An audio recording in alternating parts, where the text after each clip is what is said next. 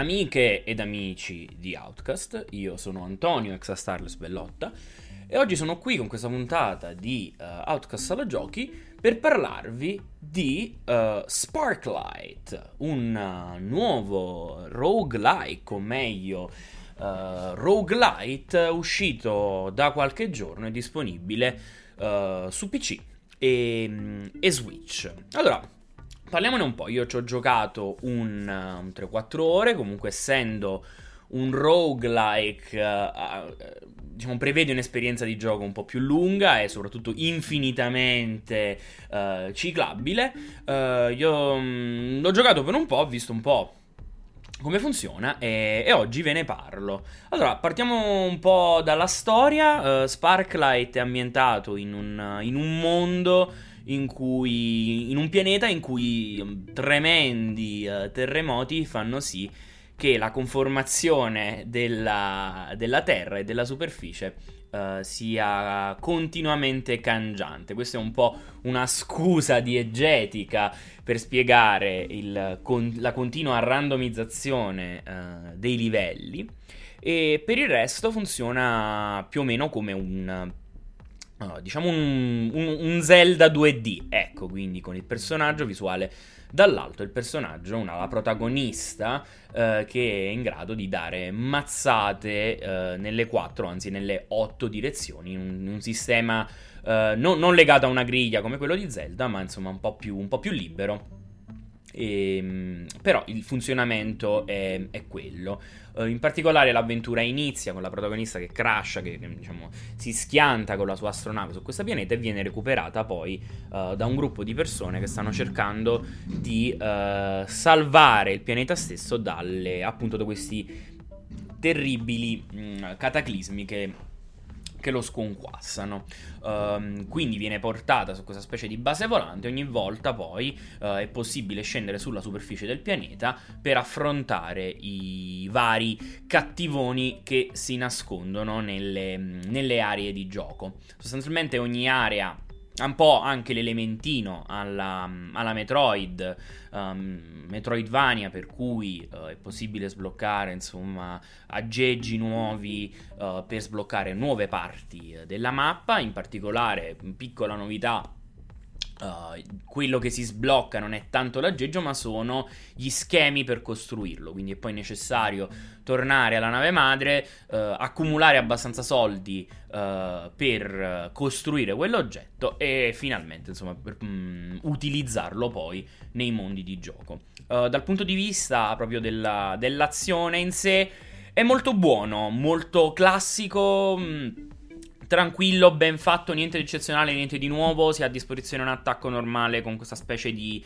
chiave inglese che mi ricorda un po' la. Pro- in realtà l'intera grafica mi ricorda un po' Iconoclast, che è quel Metroidvania uscito um, un annetto e mezzo fa, credo che mi era piaciuto Uh, tantissimo, anche um, graficamente con quella pixel art ben fatta, diciamo, quella che chiamo una specie di 16 bit expanded, cioè ricor- vorrebbe ricordare un po' la grafica delle console 16 bit, in particolare il Super Nintendo, ma eh, la, la quantità di colori a disposizione ovviamente è superiore.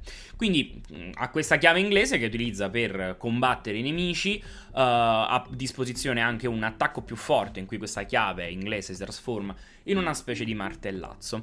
Uh, oltre a questo, ovviamente, nella, nella, mappa è possibile accumulare i soldi sotto forma di questa mm, sol, sorta di rupie. Proprio sono veramente le rupie, solo che hanno forma di rombo, anziché avere proprio la classica forma allungata da rupia. O rupia, non ho mai capito bene come si dice. Come si dice? Boh, non lo so. E con questi soldi poi è possibile ovviamente sbloccare nuovi upgrade, nuove cose, c'è un sistema di, um, di inventario, diciamo, che si basa su queste patch, su questi... Um, Uh, sostanzialmente blocche- blocchi, blocchetti che è possibile sbloccare sia comprandoli sia trovandoli nella mappa di gioco, che però uh, devono rientrare all'interno di una griglia quadrata 3x3 almeno all'inizio, poi questa griglia diventa un po' più grande. Mi sono spiegato malissimo, ma uh, è sostanzialmente un sistema di, um, di, upgrade, che ne so, c'è la patch che ti dà più vita, si chiamano patch, sto chiamando patch perché sono come se fossero pezze su un Immagina delle, immaginate delle pezze su uno zaino, su un giubbotto, ecco, potete piazzare in questa griglia. Alcune, alcune di queste patch hanno un po' più di... richiedono più spazio, richiedono due blocchi, quattro blocchi, possono essere combinate, insomma c'è al solito un po' di, di complessità. Oltre a questo, uh, diciamo, sistema di upgrade e alle armi principali, e alle armi invece legate alla, um, all'avanzamento all'interno dei livelli, quindi che ne so, c'è l'arco che ti permette di attivare um, degli switch lontani, c'è il dirigibile marrone senza eliche e timone che puoi pilotare invece per raggiungere interruttori ancora più lontani all'interno di un labirinto, oppure puoi utilizzarlo anche contro i nemici, c'è una barra dell'energia per questo tipo di armi che impedisce di spammarla. E, um, insomma, un po' tutti gli elementi classici Uh, di un Metroidvania. Ma infatti, questa è anche la grande qualità del gioco, ma è anche il suo grande svantaggio. Cioè, non mette e non leva niente. Un gioco estremamente classico, uh, sia nel suo essere un roguelike, uh, sia nel suo essere un piccolo Metroidvania in 2D. Quindi da questo punto di vista mh, mm, è ben fatto e mh, mm, l'ho esplorato abbastanza, mi sembra molto ben fatto. Uh, ma è un po' quella roba lì, come ce ne sono tante. Però, insomma, a- alla fine ha il suo fascino, perché comunque la- l'ambientazione è ben fatta, i personaggi uh, sono carini, uh, diciamo tutti i vari poi uh, colleghi che anche loro esplorano la mappa, diciamo, diciamo, tutti gli altri personaggi, anche loro esploratori che incontri all'interno dell'avventura. Sono tutti sfiziosetti, personaggi, personaggi carini da, da incontrare, con cui parlare. personalmente ho giocato alla versione PC che ha... Um, um, qualche problemino, ha qualche bug. Mm, sono, sono cazzate alla fine, però sono quelle cazzatelle fastidiose che poi finiscono per rovinarti un po' l'esperienza di gioco. Su tutte, ad esempio, vabbè, a parte vari bug, ad esempio in un, in un caso c'era una mappa in cui Uh, nel passaggio, diciamo, da una macro area all'altra, perché poi ovviamente questa mappa di gioco è divisa in tante macro aree che appunto si sbloccano con la varia attrezzatura che si acquisisce in giro per la mappa. Mi è capitato che spostandomi da un'area all'altra il gioco si rifiutasse di spostarmi um, di, di, farmi tornare indietro e quindi ho dovuto tipo morire quando sono tornato era tutto a posto, insomma non c'era verso di far scrollare uh, lo schermo. Altre situazioni, anche queste legate un po' alla randomicità, cioè alla casualità stretta del, del, del gioco che ha comunque questa mappa che si riallinea ad ogni run, ha più o meno sempre le stesse cose ma sono in posti diversi, in realtà non sono sempre le stesse cose, sono parecchie variazioni, ci sono vari tipi di, um, diciamo, di, di, di landmark, di cose importanti. Ci sono tipo questa specie di cave che sono infestate dai goblin. Tu vai lì e alla fine tipicamente ti danno una qualche forma di nuova patch. Ci sono invece dei, dei vault un po' più futuristici che tipicamente invece sbloccano gli schematici per le armi nuove. Insomma, c'è un po' di tutto. A volte compare sulla mappa, a volte no. Non è chiarissimo, ma c'è parecchia variazione. E però questo fatto che le mappe mh, sono generate casualmente fa sì che in alcune situazioni eh, un, il gioco sia abbastanza ingiusto. Un esempio molto semplice è che, ad esempio, siccome ha quel classico scrolling proprio alla Zelda vecchio stile, con le schermate in cui tu ti avvicini, diciamo, ai bordi e la mappa fa lo scrolling, ci sono situazioni nelle quali tu ti trasferisci di schermata e i nemici già stanno sparando, cioè ti trovi già i colpi addosso, oppure ti trovi già i nemici addosso e non c'è nulla che tu possa fare in quei casi per, um, per evitarlo. Che è una situazione frustrante che non capita spessissimo, ma che comunque nelle mie 4-5 ore di gioco mi è capitato, specialmente un paio di volte facendomi rosicare pesantemente perché ero a poca vita, tu entri, morto, non puoi fare nient'altro. E, ehm, e ha, un, ha un po' di questi difettucci però vabbè, insomma, niente di